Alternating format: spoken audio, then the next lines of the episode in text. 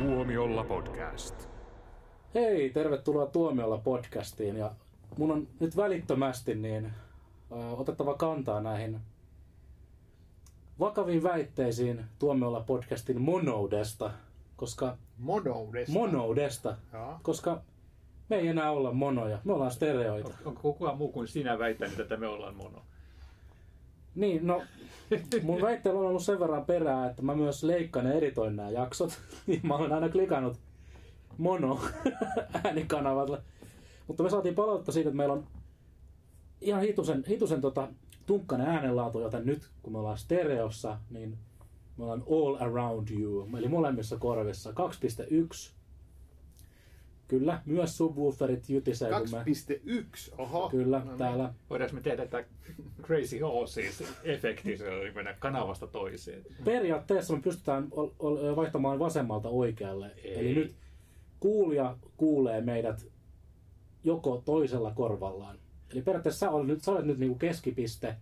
Kuten aina. Ja Jussi on tuolla oikealla ja mä oon täällä vasemmalla. Mm. Eli, me voidaan... Eli me ollaan niinku enkeli ja paholainen ja sä olet se... jota me tässä Ju, Jussi houkutellaan. Varma, Jussi varmaan muistaa stereotestit, mitä radioista kuuluu aikana. seitsemänkymmentäluvulla. Se, joo. Eli nyt saat, saat jo kuulla metronomin tikitystaidon yhdestä kaiuttimesta tai sitten toisesta. Ja, joo, kyllä. Pystyy vähän niin kuin Eli, testailemaan. Äh, mä en tiedä, pitäisikö mun niin kuin onnitella jotain onnitellaan tässä. Että onnitellaan itseämme. Onnitellaan itseämme siitä, että me hiffattiin, mistä tämä johtui. Eli Tuomiolla-podcast on nyt tullut pois tuhatyhdeksänsataaluvulta. Ja ollaan päästy stereoon kaksituhattaluvun kuumimpaan ääniformaattiin. Tämä on värilähetys. Joo, kyllä. Mutta täällä on tosiaan paikalla Jussi, moi moi. Jouni Hello. Ja minä eli Niklas. Ja tervetuloa Tuomiolla-podcastiin. Kuuntelet ehkäpä Suomen parasta elokuvapodcastia. Mennään suoraan mielenkiintoisiin uutisaiheisiin. Ja perataan tässäkin vähän tota viime viikon jaksoa, sillä me naureskeltiin Zack Snyderin Rebel Moonille. Ja nyt Zack Snyderin Rebel Moon tuottajat niin, täysin niin kuin, ö, hyvillä mielin ja hyvätahtoisesti. Mutta nyt Rebel Moon tuottajat naureskelevat Star Warsille. Eikä tämä kuulosta hirveän hyvän tahtoiselta, koska tässä on suora lainaus. Vittuun Star Wars! Oho. Sehän rumasti sanottu. Se on, se on. Oliko se tuo episodin me, otsikko? Me, mekään ei sanota sitä ääneen. Tai se episodin otsikko on Vtuun. Siinä on toi, kuitenkin toi tähti siinä i-kirjaimen. Oho, nyt ollaan tuon mainoksen päällä. Ei se no. mitään. Se on ainoa mainos, mitä tässä on meillä. Me pitäisi olla sponsoreita. Se on, toi on erittäin hyvä pointti, Jussi. Mutta joka tapauksessa Rebel Moon -tuottajan mukaan Lucasfilmin pakit olivat onnenpotku. Voiko tämä olla totta? Zack Snyder yritti myydä Rebel Moonia sekä Lucasfilmille että Warner Brosille. Eli näillä niin kuin molemmilla inspiraatioilla, eli Star Wars -studiolla ja Dune -studiolla. Eli nyt alkaa kuulostaa vähän tämmöiseltä happamia sanoi kettu pihlaajamarjoista. No vähän, joo. Kyllä. Eli Zack Snyderin luomus oli kirjaimellisesti jo päätymässä Tähtien sota -perheeseen, mutta Lucasfilm ei lopulta lähtenyt mukaan yhteistyöhön. En koskaan halunnut sen olevan Tähtien sota -elokuva. Yhteys olisi sitonut liikaa käsiämme. Hyvä, että se karjoutui, kommentoi sarjan tuottaja ja Zack Snyderin vaimo Deborah Snyder. Mm, eli siis se ei ollut mitenkään sattumaa, kun mä viimeksi keskustelin siitä, miten muistuttaa Star Wars-elokuvaa. Niin, ja kun mä, mä muistaakseni sanoin siitä, että Snyder yritti myydä tätä Star Wars-elokuvana, mutta epäonnistui karusti. Epäonnistui siinäkin. Mm. Wow! Yritätkö sä hiljata, että Snyder tekee jotenkin huonoja elokuvia? Mikä mitä sen ääneen? toi, toi on aika karua. Uh, Me haukuttiin Snyderia jo viimeksi, niin ei nyt enää tehdä sitä. Niin, tää on ihan täysin hyvän tahtoista. Uh, muistan, kun Zack soitti minulle viisitoista vuotta sitten ja sanoi, ajattelin tehdä Jedin numero seitsemän Tähtien sota -universumiin. Vuosia myöhemmin hän soitti uudestaan ja sanoi, eiköhän tehdä tästä aivan oma T V-sarja. Sanoin, kyllä, vittuun Star Wars, tehdä T V-sarja, tuottaja Eric Newman kommentoi. Tää oli niinku... mä, mä en ymmärrä, miksi hän yrittää tehdä tästä te... eka Star Wars, ja sitten halutaan tehdä T V-sarjan, ja nyt tässä tulee kaksiosainen elokuva Netflixiin. En tiedä, mutta musta tuntuu, että tästä tulee... on tullut tästä podcastissa kauhean räävitön kielenkäytöltä. Meidän pitäisi vähemmän lukea episodin uutista. Tämä on lähtenyt aivan käsistä. Eh- ehkä sä voisit piipata noita sitten jälkituotannossa. Niin, joo.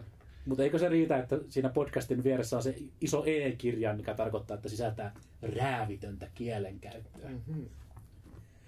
Eli tätä kun on klikattu, niin on tiedetty, mihin on, mihin on sielunsa myyti. Joo. Sitäkö se tarkoittaa? Kyllä. Räävitöntä on myös meininki Marvel Studiosilla, koska huhun huhu mylly pyörii. Tulevat Avengers-leffat menettivät käsikirjoittajansa. Mitä se tarkoittaa? Se tarkoittaa sitä, että on tulossa jättimäisiä muutoksia Marvelin tuotantoihin. Sisäpiiriläiset ovat kertoneet Twitterissä, tai siis X:ssä, mm. että Avengers, Kang, The Kang Dynasty sekä Avengers Secret Wars -elokuvat olisivat menettäneet käsikirjoittajansa. Jeff Loveness tähtiä nyt kä- kä- käsikirjoittajana. Voi voi. Niin. Ei mene hyvin. Eli Jeff Loveness, joka on kirjoittanut semmoisen klassikko-leffan kuin Ant-Man and the Wasp Quantum Mania, ei ole enää The Kang Dynastyssa mukana. Ja Michael Waldron, joka kirjoitti Doctor Strange in the Multiverse of Madnessin, on poistunut Secret Warsista. Nämä on toki siis vain huhuja, eli näitä ei, näitä ei ole vahvistettu, mutta ei kuulosta hirveän hyvältä niin kuin lähtökohtaisesti. Niin, mutta eikö noita tota, käsikirjoittajia, niitähän pystyy aina palkkaamaan lisää. Nehän ei ole Hollywoodissa semmoinen niin kuin ongelma, että joo, ainahan niitä löytyy, että, ja niille ei edes makseta kunnolla. Mm. Niin, no, sekin. Nytkin ne marssii siellä pitkin katuja vaan. Niin, aivan. Sen sijaan tekisivät töitä. Ja ne marssii siellä kaduilla sen takia, kun esimerkiksi Disney ei suostu niinku järkeviin palkkoihin tai, tai tämmöisiä. Joo. Eikö tässä ole, tuota, oliko se tuota Jounin lempikirjoittaja, tämä David S. Goyer, eikö se voisi vaan palkata? Eikö se ole, oliko se näin? Oliko se niitä sun... hän, on, hän on yksi suosikki. Mutta siis... jos katsotaan tuota, esimerkiksi tuota Jeff Lovenessia, joka tuon Quantum Manian on kirjoittanut, niin Quantum Maniahan ei ehkä ole niin kuin Marvelin parhaimmistoa, sanotaanko. Sanotaanko, että se ei välttämättä nouse klassikoiden joukkoon. Niin, se ei ole siellä niin kuin top kaksikymmentä.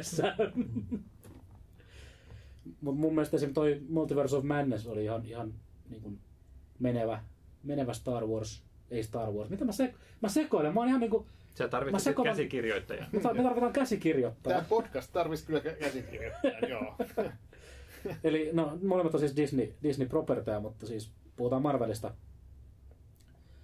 Öö, mä kadotin kokonaan mun, mun pointin, mutta joo.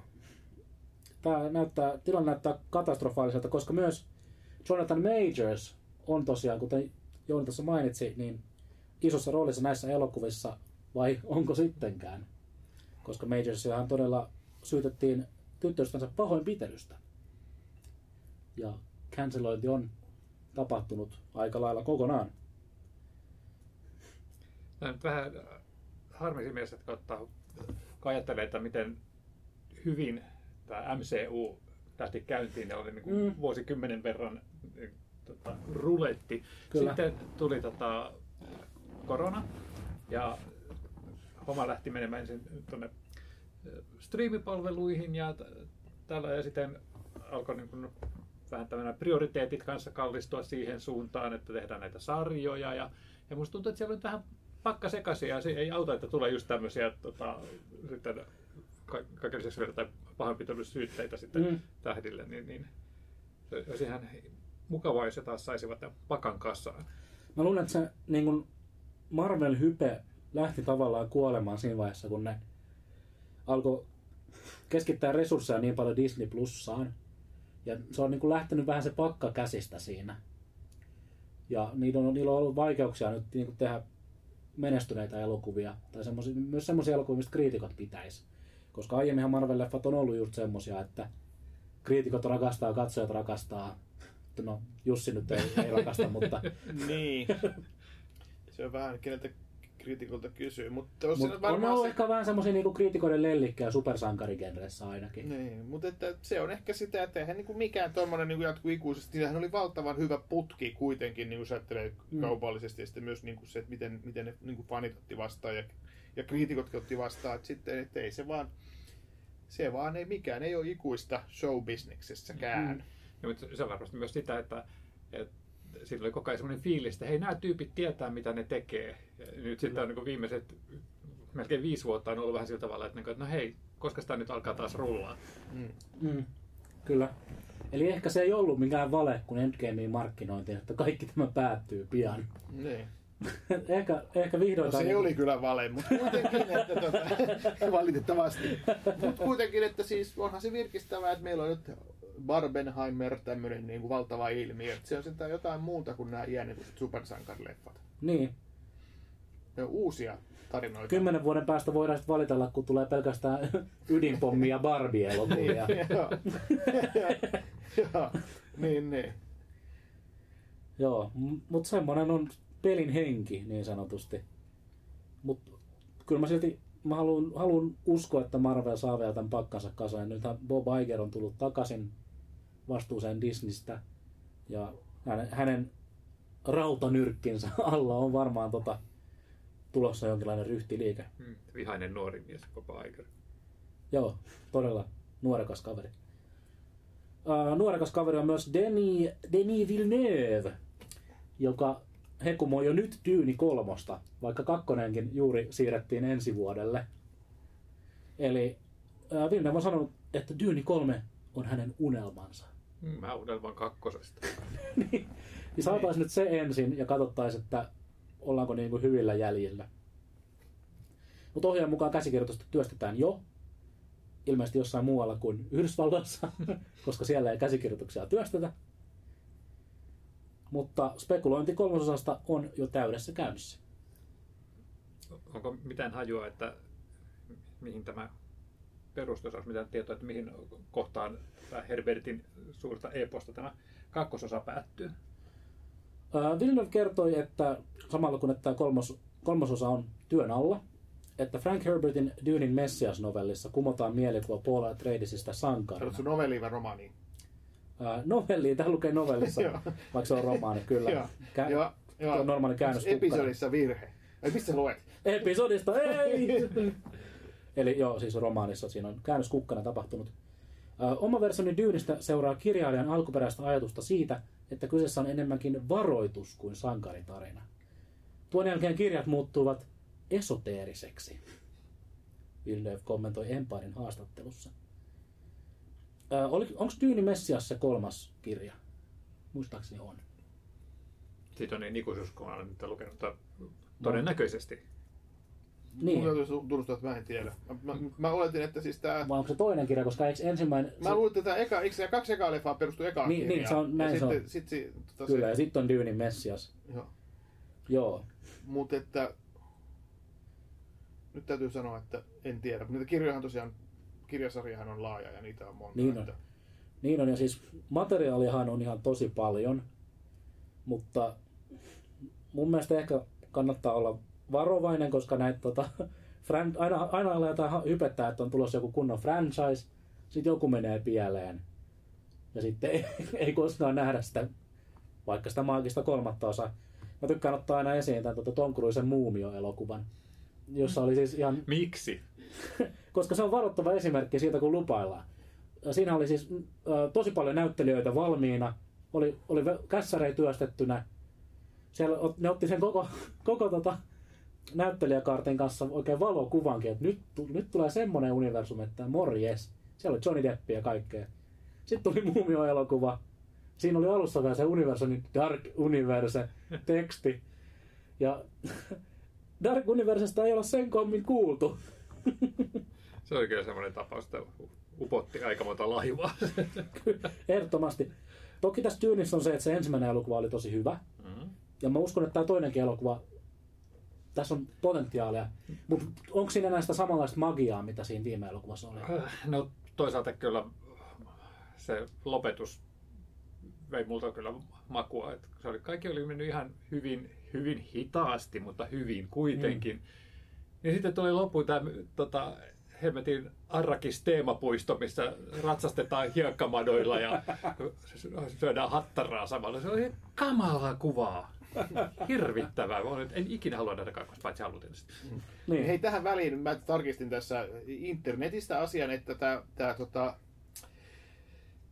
Dune-kirjasarjaan tai romaanisarjaan etti Frank Herbert kirjoittaa kuusi, kuusi tota, kirjaa, kirjaa tota, joista toi Messias oli neljäs. Okei. Okay. Joo, mutta että siinähän on sille, että se on tavallaan myös niin kuin toinen, koska tämä ensimmäinen Dyyni on kolmeosainen kertomus. Aivan. Dyyni osa yksi, Dyyni osa kaksi, Dyyni osa kolme, niillä on jokaisella omat nimet ja sitten tulee Messias. Ja ne on suomennettu nämä neljä teosta. Ja sitten on vielä kaksi englanninkielistä alkuperäistä, joita on vielä suomennettu. Ja sitten on vielä lisäksi pari kirjaa, jotka on tota, tehnyt, tehty Frank Herbertin kuoleman jälkeen, jotka ei ole hänen itsensä kirjoittanut, perustuu johonkin hänen muistiinpanoihinsa. Joo. Okei, eli joo, materiaalia kyllä on. Ja varmasti materiaali, jos sitä halutaan, niin sitä tehdään myös lisää. Niin, niin. Sehän ei niin kuin ole ennenkään ollut estetty, että vaikka ne kirjat loppuu, niin sittenkin mm. kyllä voidaan aina kirjoittaa uusia tarinoita. Niin kuin mä sanoin aikaisemmin, käsikirjoittajia voi aina palkata ja Hollywoodissa. Ne on halpaa työvoimaa. Inspired by. Niin, niin, kyllä, kyllä. Kyllä. Tai hahmot. Hahmojen taustalla on uh, characters by Frank Herbert. Niin, kyllä, kyllä, kyllä, kyllä. Just näin, että ei se ole niinku ollut esteenä. Että jos joku, joku lähtee, joku franchise tuottaa rahaa, niin kyllä sitä, niitä tarinoita aina voi keksiä lisää. Mm, kyllä, mutta siinä on just sitten tämä niinku franchise, franchise-tumisen riski. Että se ei välttämättä aina toimi ihan niin hyvin kuin studiot odottaa, että niin, ja ne saa varmaan printtereitä. Dyynissä on se tota ongelma, kun se on kuitenkin semmoinen niin aikuisille suunnattu ja semmoinen älyllinen, mm. että se, se kaupallisuus on siinä sitten vähän aina kysymysmerkki. Esoteerinen. Esoteerinenkin, kyllä, kyllä. Ehkä sen takia Villeneuve sanoi, että hän haluaa tehdä vaan siihen Messiaaseen asti, koska joo, sen jälkeen kirjat tulivat esoteerisia. Sen jälkeen en ymmärtänyt enää. Joo. Joo. Ai ai, mutta Dune kaksi on ainakin tulossa ensi vuoden öö, maaliskuussa, huhtikuussa, siin, siinä akselissa. Eli se me, saa, se me saadaan ainakin. Ei hätää, Dyyni-fanit. Kop, kop. Koputamme me puhuta. Niin, se, sehän siirtyi siis nyt ton, oletettavasti ton näyttelijöiden lakon takia, että ne ei pysty promoomaan sitä. Joo. Ja lakkohan py- voi pahimmassa tapauksessa jatkuu, tai ehkä parhaimmassa tapauksessa, riippuen näkökulmasta, niin vaikka kuinka pitkään. Eikä se ole ainut. Ei. Paljon, paljon elokuvaa siirtyy. Mutta A kaksikymmentäneljä-elokuvat ei siirry, sillä heillähän on erikoislupa jatkaa tuotantojaan, koska he ovat hyväksyneet kaikki nämä näyttelijöiden lakon niin kuin, vaatimukset. Okay. Tai kiltojen. Niin, niin. niin kyllä. Joka on mielenkiintoista. Ja palataan vielä A kaksikymmentäneljään myöhemmin tässä jaksossa. Mutta nyt, koska me ollaan tämmöisellä franchise-linjalla, niin Disney perui kovasti odotetun fantasiasarjan. Ja kun mä sanon kovasti odotettu fantasiasarja, niin heittäkää jotkut ne veikkaukset. Että mikä se niin kuin on. Niin, mikä se voisi olla? Kovasti odotettu fantasiasarja, mitä on odotettu todella pitkään. Sen on pakko olla Narnia. Ei, ei ole.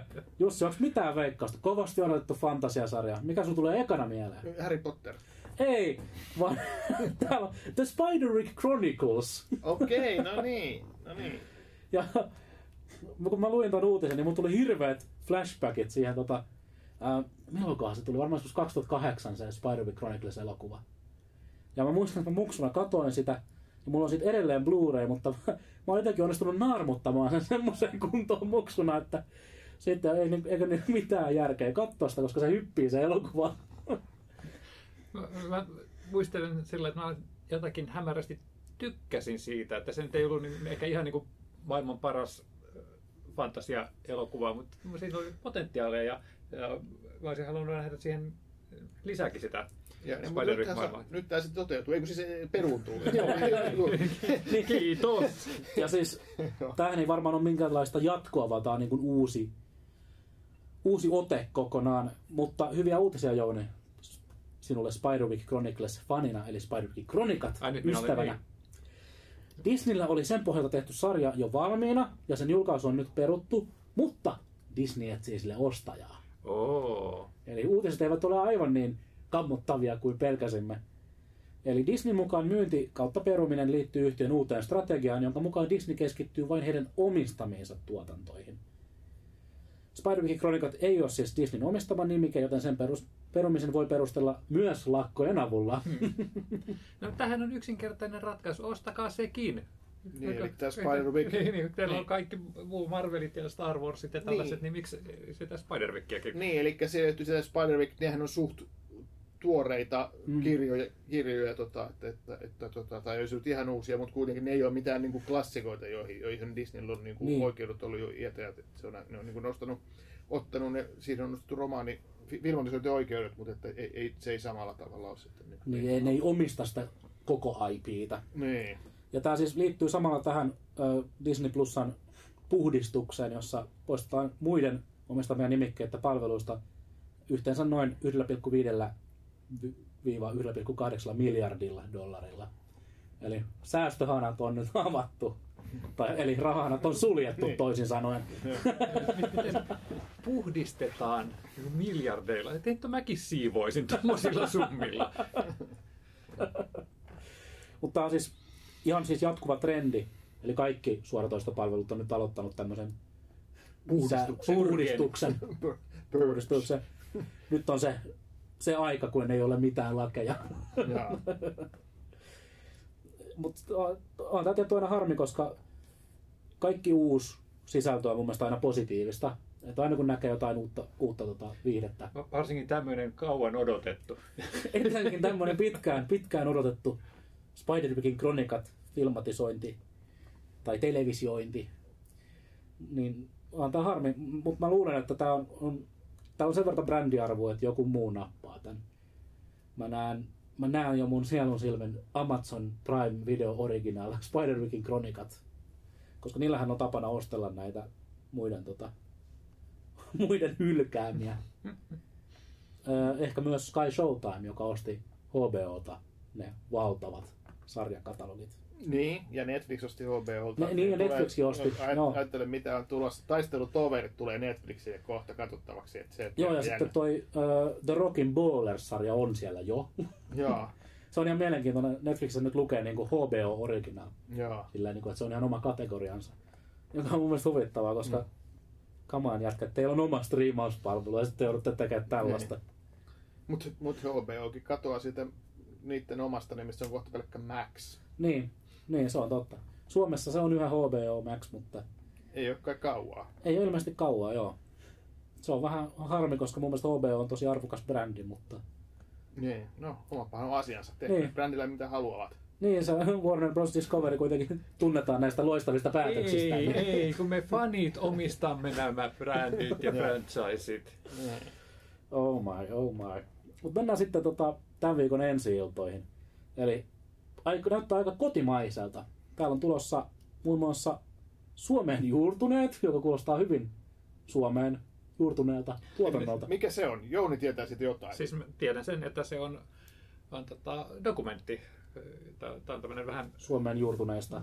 Niin, eli tota, Suomeen aikoinaan tullaista urheilijoista ja sitten heidän jälkeläisistään, jotka on sitten täällä syntyneitä ja, ja, ja sitten käsittelee just niin kuin tätä ulkomaalaisen, ulkomaalaisena asumista Suomessa, mutta sitten siinä on myös just tätä, että mitä se tuntuu eri sukupolvista ja sitten myös vähän niin kuin näitä isä-lapsisuhteita ja tällaista. Ja, mm. ja mä ennen itse en ole nähnyt, mutta tota, toimittaja, joka näkin sanoi, että tykkäsi kovasti. Että, okay. Joo. Ja itse asiassa tämähän on tota on jo aika maineikas elokuvan tekijä Arto Halonen, joka on tämän ohjannut, että, mm, että siinä mielessä pitäisi olla laatudokkari. Kyllä. Sen lisäksi toinenkin dokkari, Ilves Kuiskaaja, tänä viikonloppuna. Ja se kertoo raumalaista Hannu Rantalasta, joka on seurannut jo vuosien ajan hänen pihapiirissään elävien ilvesten elämää. Mut, mut täytyy tunnustaa, että mulla oli semmoinen, mä luin sen synopsiksen aikoinaan, että, että, että tämä nyt on, kuulostaa kauniisti sanottuna pikkasen hupsulta, mutta en, en ole sitäkään itse nähnyt, mutta sitäkin meidän toimittaja Kehu sanoi, että se on niin äh, hauska ja, ja liikkis. Ja, ja mun mielestä olisi hienoa, jos tulisi tämmöinen uusi luontodokkari hitti on, on, on näitä metsän tarina ja mm. järven tarina ja mitä näitä nyt on tarina. Kuiskaa ja sarja. Joo, mutta kuitenkin tosiaan kertoo tämmöisestä tota, tyyppistä, joka on tarkkailu pihapiirinsä ilveksiä ja sitä tutustui jossain tähän ohjaajaan. Ja sitten ohjaaja rupesi kiehtomaan, että miten tämä tyyppi puhui niistä eläimistä niin kuin ihmisistä ja, ja kertoi, että miten hän Joo. kommunikoi niiden kanssa. Täällä on ihan ja... nimiäkin näillä ilveksillä. On Parta Jooseppi, Täplä, Ärmätti ja Laitilan kauhu. Tämäkö? Ruohometsän kanssa. No, mutta to, to, tosi niin kuin, hyvän vastaanoton ainakin meidän toimittajilta saanut. Niin, mutta semmoista niin kuin luonto-ohjelmaa diggarit varmaan tykkää, koska mm. tässähän on kaunista luontokuvausta niin kuin varmasti luvassa. Kyllä, varmasti. Ja niin kuin yleisestikin ottaen ihmisten, ihmisten ja eläinten välinen suhde on yleensä tosi kaunis, kaunis niin kuin elokuvissa, niin voi olla, että tämä on tosiaan aika lämmin ja liikuttava, liikuttava elokuva. Toivottavasti se ei kuole lopussa se ilves tai kukaan noista Parta Joosepeista ja mitä siellä olikaan. Niin, se on. Toivotaan, toivotaan. Ja aamu, jos siellä on tietysti semmoisia ilveksen pentuja. Niin joo. Vitsi, ne on muuten söpöjä. Se on huhhuh. Tässä kaupunkilaisten luontotietous. Huomaatteko, että olemme Helsingistä? Olen nähnyt ilveksen Korkeasaaressa. Ja sitten myös fiktiivistä elokuvaa. Tämäkin Suomesta, eli Lapua tuhatyhdeksänsataaseitsemänkymmentäkuusi. Eikö se olekaan dokumentti? Se perustuu kuitenkin tosi, tosi tapahtumaan. Niin. Mm. Kyllä, eli puolidokumentti. Mutta sä oot Jussi nähnyt. Mä oon nähnyt tämän, tota, ja, ja tota, se on tosi mielenkiintoinen leffa. Mm. Ensinnäkin siinä on tosiaan tosi tapahtumat pohjana, eli Lapua tuhatyhdeksänsataaseitsemänkymmentäkuusi on siis tämän leffan nimi, ja kertoo Lapuan patuna tehdään tämmöisestä vaka- vakavasta räjähdysonnettomuudesta, jossa kuoli, kuoli tota, kymmeniä ihmisiä, ja, ja tota, Se, se oli tuolla Etelä-Pohjanmaalla valtava, valtava tuo tragedia, ja mä itse asiassa niin kun muistan tämän tapauksen, koska mä olin itse silloin yhdeksänvuotias ja asuin Lapuan naapurikunnassa Kauhavalla, mistä on kotoisin, uh-huh. ja tota, se, se räjähdys siis kuului sinne asti. Se, Ai tota, joo, uh-huh. joo, joo, joo, mä muistan tota sen, sen sitten, miten se oli siellä semmoinen valtava tragedia. Mä muistan mun veli vielä, joka oli mua vanhempi, niin hän lähti polkupyörällä katsomaan sitä niin kaverinsa kanssa, että sitä tota, räjähdyspaikkaa. Oho. Joo, ja se on tosiaan siellä kuoli, kuoli kymmeniä ihmisiä, jos suuri osa oli naisia, naisia koska ne tehtaan työntekijät oli, oli tosi, to, tosi iso osa, niistä oli na, naisia. Ja siellä, siellä Etelä-Pohjanmaalla tämä oli iso tragedia, ja nyt, nyt siitä on sitten tehty vuosikymmeniä jälkeen, melkein viisi vuotta myöhemmin sitä on sitten paikalliset tyypit tehnyt oman leffan, ja tämä on apulainen, tämä ohjaaja ja, ja ne muutkin tekijät on sieltä päin kotoisin. On, onko tämä edelleen tota, Suomen rauhanajan niin tuhoisin onnettomuus? Ei, ei tämä elokuva.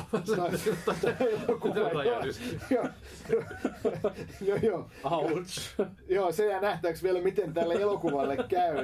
Mä itse asiassa tapasin sen ohjaajan tuossa pressinäytöksen jälkeen ja juttelin hänen kanssaan, että Et, et ihan, ihan kiinnostava leffa, leffa kyllä monin, monin puolin, että kun ajattelen, että tämä sijoittuu seitsemänkymmentäluvulle, tässä on tuommoinen niin kuin kyseessä tuommoinen iso katastrofi, katastrofileffa, joka sijoittuu seitsemänkymmentäluvulla, on kuvattu Suomessa ää, lähinnä vähän ilman elokuvasäätiön tukea, että mm, miten tämä homma, homma niin kuin onnistuu. Ja, ja tota, kyllä se, kyllä se tota, ohjaaja Toni Kurkimäki sitten mulle selitti, että kyllä siinä oli tota, Heillä, heillä oli tarkat suunnitelmat ja, ja systeemit ja ideat, että miten tämä tehdään mahdollisimman vähin kustannuksin. Ja, ja siinä oli paljon niin kuin paikallisia yrityksiä, ja, ja tota, jotka sitten lähti mukaan tähän leffahankkeeseen. Ja lopulta ne sitten jopa sai elokuvasäätiöltä tukea. Sitten siinä vaiheessa, kun leffa oli valmis. Mm. Niin... Tuotantobudjetti on yksi pilkku kaksi miljoonaa. Joo, joo. Eikö, eikö tällä elokuvasäätiöllä ole tämä viisikymmentä viisikymmentä juttu, jossa saat niinku puolet tavallaan rahat? No joo, tässä ei, se, se ei tuotantotukia tullut lainkaan. Et sitten kun se elokuva oli valmis, niin siinä vaiheessa, siinä vaiheessa sitten saatiin levitystukea, mikä sitten sekin on aika merkittävä, että tämän elokuvan levi, levittäminen on nyt paljon laajempi kuin mitä alun perin suunniteltiin. Kyllä, okay. Finkin on elokuva levitys. Oliko mitään puhetta tämän ohjaajan kanssa, että mikä tämä oli? Oliko se elokuvasäätiöllä riittänyt uskoa tähän? Ei riittänyt uskoa. Tämä oli just niin kuin semmoinen, kun mä, mä kysyin siltä heti aluksi, että niin miten tämmöinen elokuva tehdään? Tässä joutuu seitsemänkymmentäluvulle, eli tämä on niin epookki, ja sitten tässä on isoja näyttäviä tämmöisiä niin kuin toimintakohtauksia tavallaan. Ja kalliita niin, näyttelijöitä, niin, niin nämä Leino, Hanno-Pekka Björkman. No se on tietysti toinen juttu, että ne ei ollut siinä se, se kynnyskysymys, mutta että kuitenkin, että, että, toi, toi, että se elokuvasäätiön kysymys oli heti, että miten te luulette, että niin kuin pystyvän ne toteuttamaan tämän. Ja, ja ne ei niin kuin luottanut siihen, siihen, että nämä tuntemattomat tekijät pystyvät tämmöisen tota, tota, tota, elokuvan tekemään. Mutta sitten kun elokuva oli valmis, ja sitten näytti, näytti elokuvasäätiön, sitten siellä niin kuin, se tota, kääntyi vähän se ääni kellossa, että okei, no tämähän näyttää tämä leffa aika hyvältä, että me voidaan antaa tälle levitystukea. Mm. Ja, ja sekin oli tietysti merkittävä juttu, mutta että periaatteessa ne joutui tekemään sen niin kuin indie-tuotantona, mutta et, et se, ne, ne kaatui ne elokuvasäätiön tuet siinä jo aika alussa, niin kuin ne varsinaiset tuotantotuet. Mm. Ja, ja sitten se Linnea Leino, joka on Jussi palkittu näyttelijä, niin oli siinä vaiheessa vielä tuntematon, että hänen, siinä kun alun perin oli palkattu toinen näyttelijä, joka joutui aikataulusyistä jättämään pois, ja Linnea Leino tuli vähän niin kuin, okay. va, vähän niin kuin vahingossa viime hetkellä mukaan, ja elokuvan tuotannon aikana hänestä sitten tuli Jussi, Jussi palkittu tun, tunnettu tytöt, tytöt, tytöt elokuvasta, mutta se, silloin kun tätä elokuvaa ruvettiin tekemään, niin sitäkään ei vielä tiedä. Mutta olihan hän jo silloin putoustähti. Niin, joo, oli, oli. Oli kyllä, kyllä. Ja sitten tämä miespääosassa on tämä Konsta Laakso, joka oli Oma maa -leffassa. Ja sitten myös tosiaan tunnettu näyttelijä Hanno-Pekka Björkman, joka sitten tota, oli, oli tota, jossakin, jossakin nämä elokuvan tekijät häneen törmäs ja, ja menivät sitten vähän niin kuin pokkana kysymään, että voisiko tulla meidän leffaan, että ei meillä olisi mitään menetettävää. Ja sitten Björkman niin kuin innostukin asiasta ja päätti lähteä tähän, että siinä niin kuin saatiin tuommoinen niminäyttelijä siihen sit mukaan, mutta hyvin vaatimattomista lähtökohdista niin tämä lähti liikkeelle, että, että jos ajattelee, että, että ihan pelkästään se, että elokuvasäätiö ei tue, niin se on Suomessa elokuvan tekeminen on, on todella iso, iso juttu ja, mm. ja tota, melkeinpä mahdotonta, mutta nämä, nämä tota, hyvin kyllä hyvin kyllä sitten, tai sai näyttävän jälkeen aikaan, aikaan koska tota, elokuvasäätiö sitten huomasi sen ja Finkino lähti mukaan. Hmm. Et, tota, Eli erittäin mielenkiintoinen. Mielenkiintoinen elokuva ja, ja, tota, ja tota, todella uskottavasti kyllä tehty se seitsemänkymmentäluvun ajankuva siinä. Että, okay, että, että, tota, et, mielenkiintoista nähdä, että miten tämä sitten otetaan vastaan, koska minä itse olen sieltä päin kotoisin ja hmm. mä tiedän, että kaikki, kaikki eteläpohjalaiset on niin kuin tosi, niin kuin, että tämä on nyt vuoden tapaus, mutta että sitten taas se, että mitä sitten taas niin kuin täällä pääkaupunkiseudulla tai muualla Suomessa, että miten tämä leffa tulee ottaa vastaan, niin saa nähdä. Nyt mm. onko taas sellaisia tapauksia, että, että kaikki periaatteessa on kuullut tota, Lapuan räjähdyksestä ja sitten puhutaan, että tapahtuma, joka koskettaa kaikkia suomalaisia, niin se on niin helposti pyörähtää kieleltä, mutta sitten niin kuin, että koskettaa, että niin. vieläkö se niin. kiinnostaa niin paljon, mutta tota, niin. no, no, toisaalta semmoinen se ehkä houkuttaa teattereihin semmoista väkeä, joka yleensä ei käy elokuvissa. Niin. Että semmoiset, jotka on niin kuin kiinnostuneita nimenomaan siitä tapahtumasta ja, ja sen, sen niin kuin syistä ja seurauksista ja tämmöisestä. Niin mä luulen, että se on, se on ihan mukavaa ja tervehdyttävää, että sitä väkeä saadaan, kun ei ole, nyt ei ole tullut uusia uunoja eikä bondeja, tai tuntemattomia sotilaita, jotka on yleensä ne kolme elokuvan ryhmää, jotka sitten tämän Joo. isomman lauman saa liikkeelle. Ja Barbie. Varmi, joo. Ja tässähän ei Oppenheimer, iso räjähdys kuitenkin kyseessä, niin. Niin kuin Oppenheimeristakin, että siinä on tämmöinen juttu, ja, ja yksi mikä mä niin rinnastan siinä on tietenkin Titanic, eli katastrofielokuva, jossa keskiössä on kuitenkin rakkaustarina. Ja tämä on aika no, pitkälle, on. Tässä on tommonen niin kuin, ihan niin kuin, tämä on parisuhdejuttu ja semmoinen rakkaustarina, joka lähtee ensin hienosti ja sitten menee, tuleekin mutkia matkaa. Ja vähän niin kuin tässä on tämmöinen romanttinen draama niin kuin semmoisena mm. kehystarinana. Ja sitten se onnettomuus on sitten, sit, kun tavallaan tulee siinä välissä. Että se, se, se niin kuin, siinä mielessä tämä ei ole pelkästään niin kuin kuvaus että tästä, siitä, siitä räjähdyksestä, vaan tässä on niin kuin tämmöinen, niin kuin se on ikään kuin kulissi. Ja tämmöinen iso kulissi onkin sitten sille rakkaustarinalle. Ajattelen, miten tämmöinen Tota... romanttinen metatason juttu olisi, jos räjähdys on aiheutunut tästä kipinästä näiden nuorten rakastavaisten väliin. Oh my God. Anteeksi. Voi on vähän maukona. Joo, joo, niin pyydän anteeksi. Joo, joo, mutta että mun mielestä niin kuin todella niin kuin kunnianhimoinen leffa ja aika pienestä lähtivät tyypit tekemään mm. siellä niin kuin esikoisohjaaja ja, ja, tota, ja, ja, ja tota, muutenkin niin kuin ilman, että olisi ollut mitään, mitään niin kuin isompaa kokemusta pitkien elokuvien tekemisestä, niin, niin, niin tota, aika, aika kova saavutus kyllä ja, ja, ja, ja tota, jännä nähdä sitten. Toivottavasti tulee palkinto. Ainakin tämä on lajityyppi, jota Suomessa ei ole tehty. Katastrofielokuva.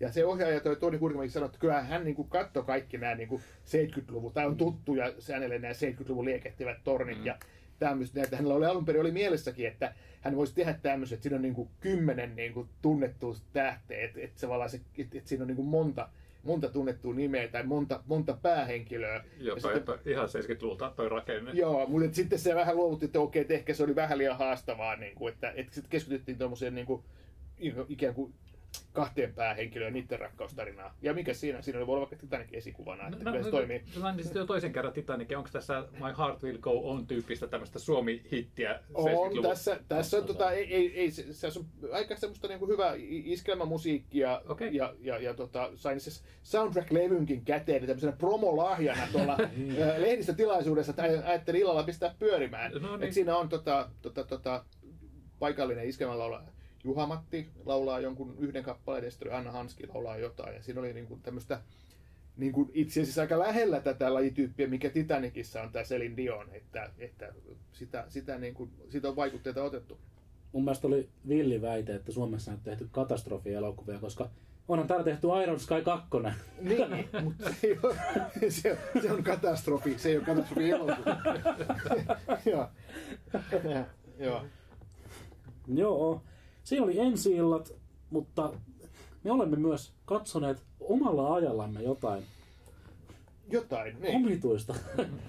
Mulla oli oikein, tai eilen semmoinen kunnon double feature, jonka mä aloitin vähän karummalla elokuvalla, mutta mennään eka siihen kivempaan. Eli Adam Sandlerin ja hänen perheensä uutuus Netflix-tuotanto You Are So Not Invited to My Bat Mitzvah. Tää nimi kuulostaa hyvin, hyvin... Öö, cringeiltä. Mutta mä lupaan, tää elokuva on oikeastaan aika niin kun, hauska, lämminhenkinen ja öö, hurmaava. Niklas, tiedetään tämän tota, You had me at hello, you, don't, you, you lost me at Sandler. Niin sitten jos hypättiin tuosta, että okei, suomalainen elokuva Etelä-Pohjanmaa, seitsemänkymmentäluku, mulle tuttuja aiheita. Sitten hypätään johonkin newyorkilaisen perheen tarinaan, niin kuin bat mitzvah ja tämmöiseen. Hei, mä, mä en tiedä. Toki, nyt. Joo, no, juutalainen kulttuuri ei ole ehkä Suomessa meillä niin tuttu, mutta tää, niin kun, mun mielestä tässä pääsee hyvin mukaan siihen meininkiin, mitä niin kun, millainen juhlapöhinä siitä, siellä on niin kuin juutalaisperheessä toi, ja miten iso asia bar mitzvah ja bat mitzvah on. Joo, joo ja, ja just tästä juutalaisesta perinteistä vielä, niin siellähän on tosi iso osa Hollywoodin koomikoista, ohjaajista, elokuvatekijöistä, niillä on täytyy juutalaista taustaa, että mm. sinänsä niin okei, okay, en, en sano, että tämä on huono elokuva, mutta kun siinä on Adam Sandler.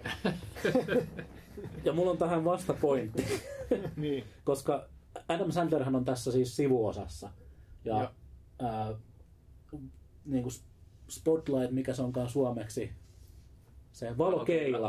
Valokeila, valokeila on tota Adam Sandlerin nuoremmassa tyttäressä, joka on tässä siis päähenkilö ja pääosassa. Mä huomasin, että Letterboxdissa Adam Sandler oli laitettu tämän elokuvan kärkeen, joka on myös huvittavaa, koska hän ei ole, ole tässä kärjessä.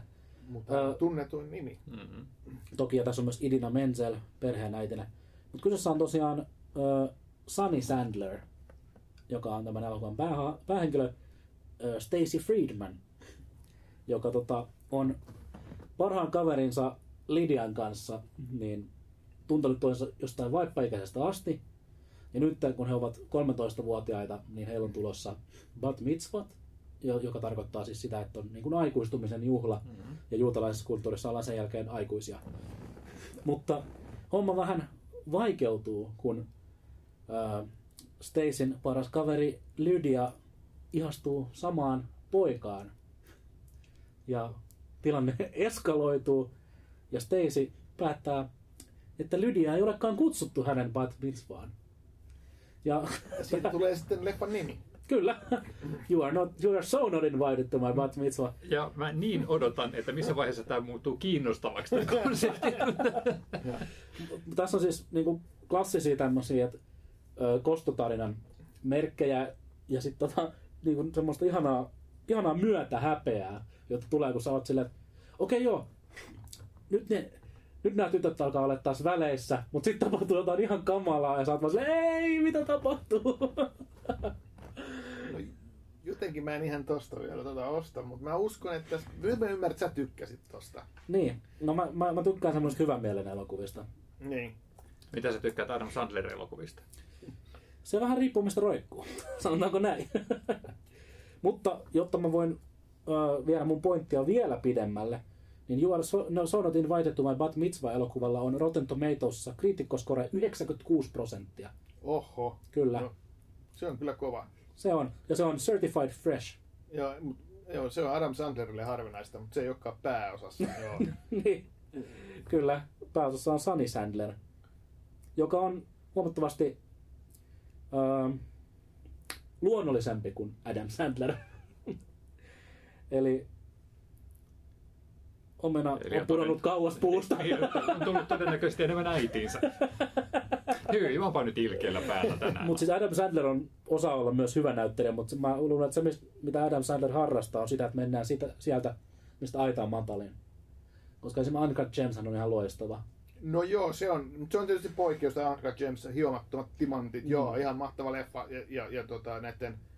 Mitkä veljekset? Safdin veljestä te- Joo, tekevä kyllä. elokuva, mutta sehän ei olekaan mikään ihan tyypillinen Sandler-leffa. Ei olekaan. Niin sama kuin tämä uh, Punch Drunk Love. Niin, toinen oli tämä Paul se, Thomas Anderson. Joo, joo. Se, sehän on aivan loistava elokuva. Kyllä. Ja mun täytyy sanoa, että mun mielestä, mä olen, mä olen kyllä aika yksin tämän mun mielipiteeni kanssa, mutta aina eka kerta on ihana elokuva.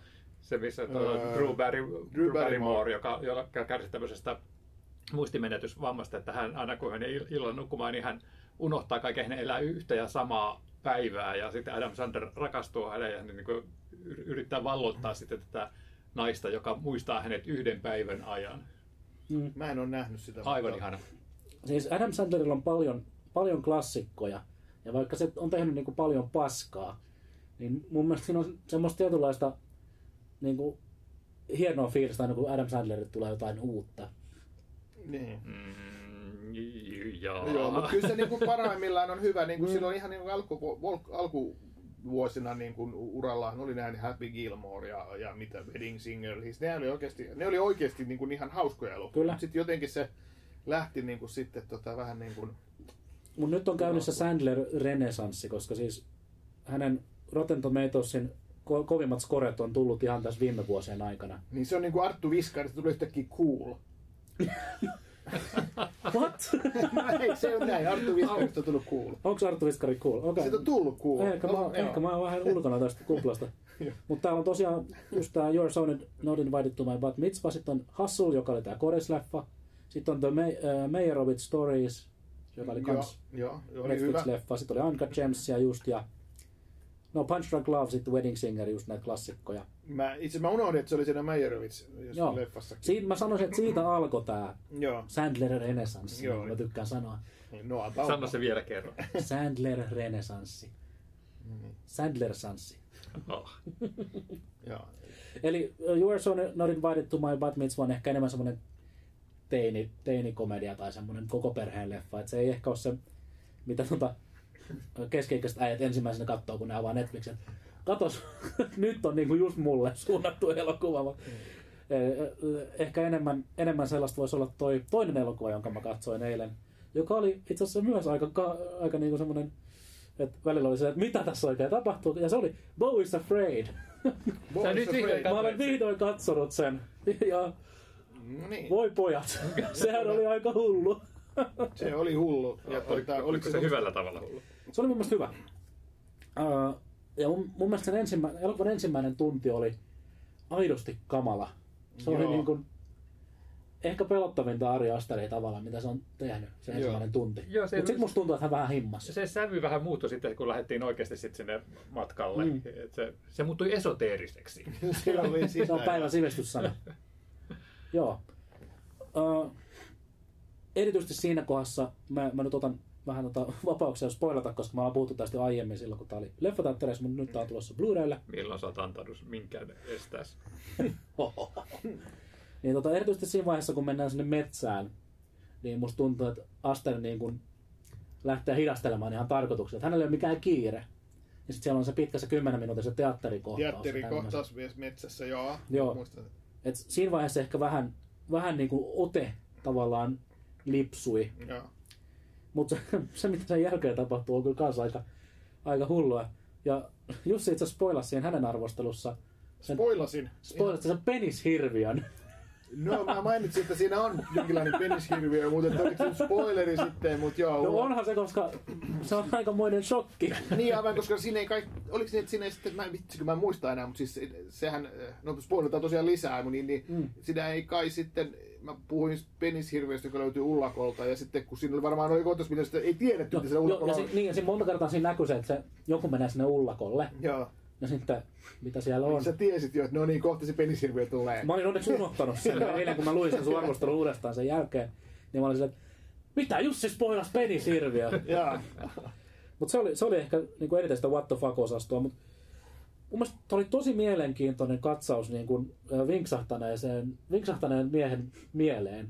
Ja mä en oikein tiedä... Puhutko Ari Asterista vai sitä Bowsta? Molemmista, honestly. Niin kuin kaikki, kaikki, mitä tapahtui Bowlle, oli aina niin kuin pahinta mahdollista, mitä voi tapahtua. Ja niin kuin pienistä asioista sai tosi isoja katastrofeja. Esimerkiksi kun kotiavaimet unohtuu oveen, yhtäkkiä ne on kadonnut. Joo. Lopputulema on se, että sun kämppä on täynnä jotain narkkareita, jotka riehuu ja tuo kaikki paikat. Kyllä, kyllä, joo. Se, niin, se, se oli yhtä painajaista, niin. Se, varsin se alkupuoli. Ja mulla varsin. Oli aidosti pahamielisen Bown puolesta koko tämän elokuvan ajan, joo. Koska hän oli hirveän sympaattinen hahmo, mutta sitten elämä potki päähän ihan niin kuin jatkuvasti. Joo, joo. Että joutuu niin kuin, yhtäkkiä murhasta syytä. Joo, joo. Ja, ja, joo, ja, niin ja sitten ja sit, niin kuin, tuputetaan niitä huumeita ja kaikkea. Joo, mitä siinä oli? Niin kuin... Joo, aivan niin kuin käsittämättömiä juttuja. Joo, niin ja autoa ajaa päälle ja mitä kaikkea siinä oli. Ai vitsi, siinä on kyllä niin kuin hulluja. Se on semmoinen niin kuin nolojen tilanteiden mies, mutta niin kuin painajaismaisella tavalla. Joo, ja mä en niin kuin... Tässä puhutaan, että tämä on todella synkkä komedia, mutta mä en kyllä löytänyt hirveästi naurun aiheita. Joo, mutta tota, tämä on vähän sama juttu, kun näin tässä vähän aikaa sitten tämä Teemu Nikin uusimman, tämä Peluri, kuoleman elävien ongelma. Ja siinä mulla oli myös semmoinen, semmoinen fiilis, että, että tässä oikeasti tapahtui niin kamalia asioita, että on pakko nauraa, semmoinen vähän niin kuin itsesuojelureaktiona, että pakko hörähdellä niille hirvittävyyksille. Mä katsoin ihan monttu auki tätä silleen, että ei helvettejä. Niin, se, niin, jos kun monet puhuu jo, että tämä on nyt tämmöinen Ari Aster tekee niinku, just niinku mustan komedian. Joo, ja ei, ei tai se, Ari Aster tekee nyt vähän helpomman, helpomman, ei ole niin paha katseltava. Joo, mitä? Mut, joo, ei se niinku, ei, ei sitä niinku, en mä usko, että kukaan nauro. No pressinäytöksi muutenkaan ei naurata, mutta se on semmoinen, että ei, ei se niinku naurata, vaikka se, enemmänkin se on semmoinen, niinku, että se vaan ällistyttää. Tai sitten oikeasti niinku, niinku pelottaa, mm. niinku kauhistuttaa. Kyllä, ja siis ehkä erityisesti semmoisille ihmisille, jo, joilla on niinku just, just jotain O C D-juttuja, niin tämä on varmaan niinku todella painajaismainen elokuva. Niinku, mä sanoisin, että paikoitellen tämä tuntui musta Ari Asterin pelottavimmalta elokuvalta. Niin. Et ehkä se on se kuin... Et, kuinka niin kuin todenmukainen tämä sitten loppujen lopuksi on, koska tässä ei ole kuitenkaan mitään semmoista ylempää demonista voimaa, mikä on vaikka niin kuin, no, Hereditärissa ja, ja Midsommarissakin tavallaan siellä taustalla. Tässä, tämä on niin kuin lähempänä tosimaailmaa, vaikka tämä ei nyt välttämättä ole ihan... Niin, niin tämä just sillä tavalla, että, että koska ne, näissä muissa leffoissa, missä puhut, niin niissä on sellaiset tietyt lajityypin lainalaisuudet, mm, joihin voi nojata, että näin, näin tapahtuu koska. Ja toi oli, koko, ajan, koko ajan oli katsojakin sillä tavalla vähän poissa tasapainosta, että mitä tässä tapahtuu, mitä tapahtuu seuraavaksi. Se oli täysin ennalta arvaamaton. Joo, ja sitten koko ajan etsittiin kunnon juonen käänteitä, että sä et ikinä tiennyt oikeasti, mitä tapahtuu. Sitten erityisesti siellä lopussa, niin... kun paljastuu tämä, että se äiti ei ole kaikesti kuollut, niin mä, mä luin netistä jotain teorioita, että oliko tämä kaikki niin kun, vaan sen äidin organisoimaa helvettiä tälle pojalle, jolle hän oli niin kun, vihainen. Aha. Ja sitten siellä näkyy, koska siinä näkyy se kuva, missä on se äiti, joka muodostuu niistä työntekijöistä. Ja siellä työntekijöissä on esimerkiksi se perheen isä, joka oli se kirurgi. Että oliko he niin kun, mukana tässä jutussa, että ajettiinko Bown päälle tahallaan autolla.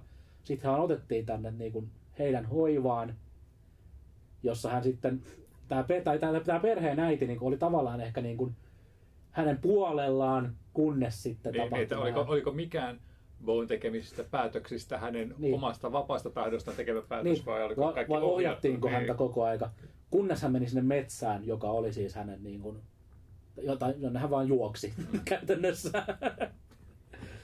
Koska se, se, ehkä se tavallaan selittää sitä, minkä takia myös se metsäosuus oli niin irrallinen. Mutta mun mielestä tuossa leffassa on niin hienoa se, että se on niin monitulkintainen. Niin, se oli semmoinen. Mä, mä muistan, että kun, kun mä olin nähnyt sen, että ei ole tämän pakko katsoa kyllä jossain vaiheessa uudestaan. Nyt kun mä mietin, että haluanko mä nähdä sitä uudestaan, niin mä en ole ihan varma.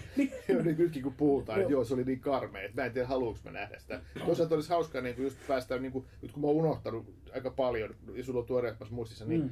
niin tekisi mieli sitten kuitenkin palauttaa mieleen, että ai niin, mitäs kaikki tässä olikaan. Niin. Ari Asterin kaikki leffat on mun mielestä tosi monitulkintaisia, mutta tämä jättää niin kuin vielä enemmän kysymyksiä, mitä ne muut. muut. Hereditarinkin mä muistan, että mä olin kanssa silleen, että mä katsoin sitten YouTubesta jälkeenpäin kaikki videoita, missä ihmiset spekuloi näitä, että mitä, mitä, mitä niin kuin asiat merkitsi. Joo. Mutta tässä ollaan niin kuin lähdetty aivan, aivan off the rails. Ja niin kuin muistaakseni Jussi sanoi, niin tämä on vähän niin kuin Ari Asterin Babylon. Joo. No tavallaan, että sä saat niin kuin vapaat, iso, iso, vapaat kädet tehdä mitä haluat. Tehdä, mm. okei, okay, no hitto, mä teen elokuvan.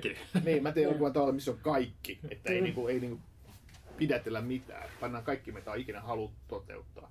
Kyllä. Ja ihan siis uskomaton elokuvallinen kokemus. Ja ei, ei todellakaan tuntunut kolmetuntiselta. Et meni hujauksessa, vaikka olikin tosi piinaava niin kuin suurimman osan ajasta. Eli ehdottomasti kannattaa napata Bo is Afraid hyllyyn nyt, kun se saapuu, saapuu tota ihan lähiviikkoina niin, ö, kauppojen hyllyille Blu-rayna. Blu-rayn kuva oli todella terävä, näytti paikoitelle jopa neljä K:lta. Eli erittäin onnistunut tallenne. Ja hyvä niin, tämä elokuva ansaitsee, ansaitsee hyvän laatunsa. Kyllä, kyllä. Kyllä.